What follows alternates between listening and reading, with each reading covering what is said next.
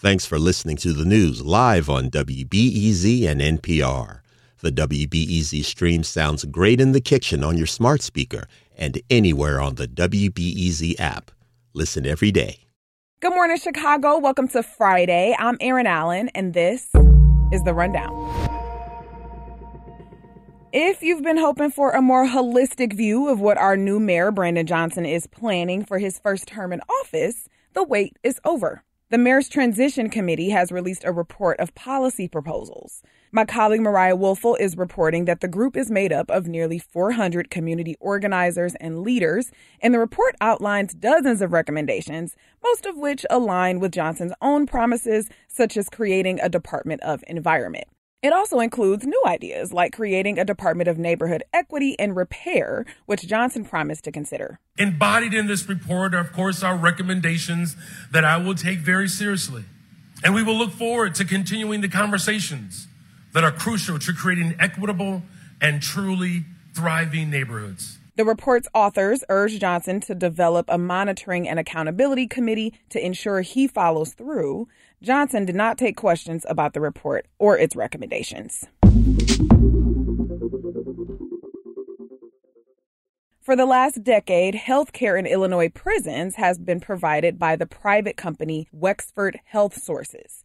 During that time, entities that were monitoring the situation independently found that health care was so poor that folks in prison were suffering and dying unnecessarily.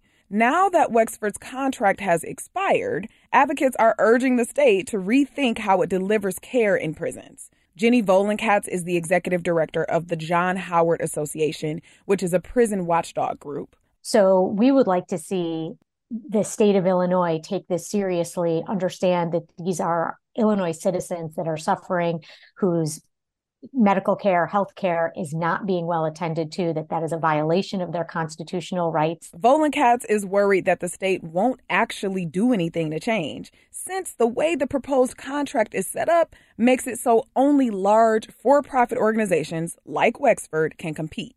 As for the Illinois Department of Corrections, it wouldn't say how many bids it's received or when it plans to make a choice. As you've heard on the show here and there, Chicago has been struggling to accommodate an influx of immigrants from the U.S. southern border. Some of those folks have been temporarily housed at police stations in the city. It was a controversial decision to do that, but the Sun Times reported recently that a few migrants said they were faring better at the stations than they were in some of the migrant shelters.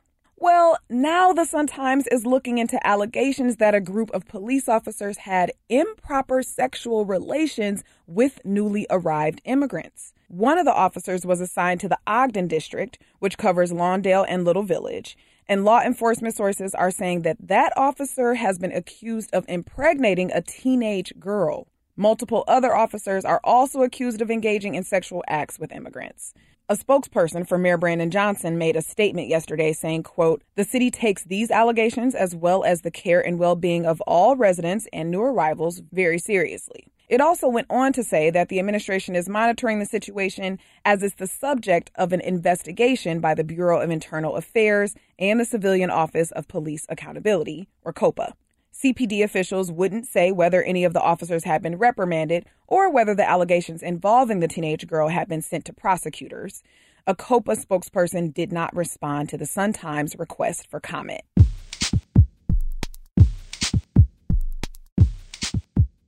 And before we get to weather, a few quick hits. Now, I know summer just got here, but if you haven't bought any insect repellent yet, you might want to go ahead and stock up. Health officials have confirmed the presence of West Nile virus in Lake County, Illinois for the first time this year. Samples of mosquitoes taken from the area last week tested positive for the virus. And the Illinois Department of Public Health has found West Nile in nine counties so far in 2023, though no human cases have been reported yet.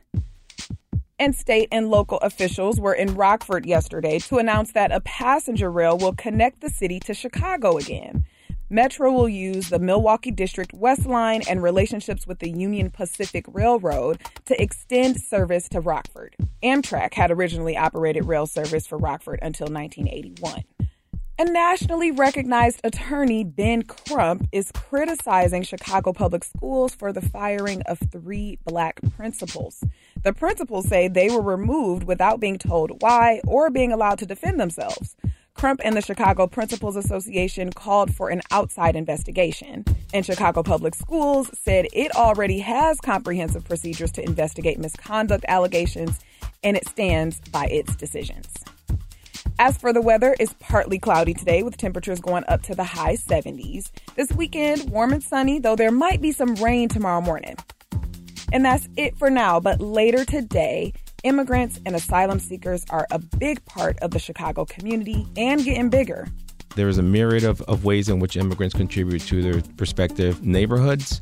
And I think that uh, sometimes the the ways in which they can do that, and the ways in which policies can be designed to facilitate the integration of, of immigrants, sometimes get lost. I'm talking with Northwestern professor Jaime Dominguez about the role immigrants play in democracy, both in Chicago and across the U.S., whether they're on the path to citizenship or not.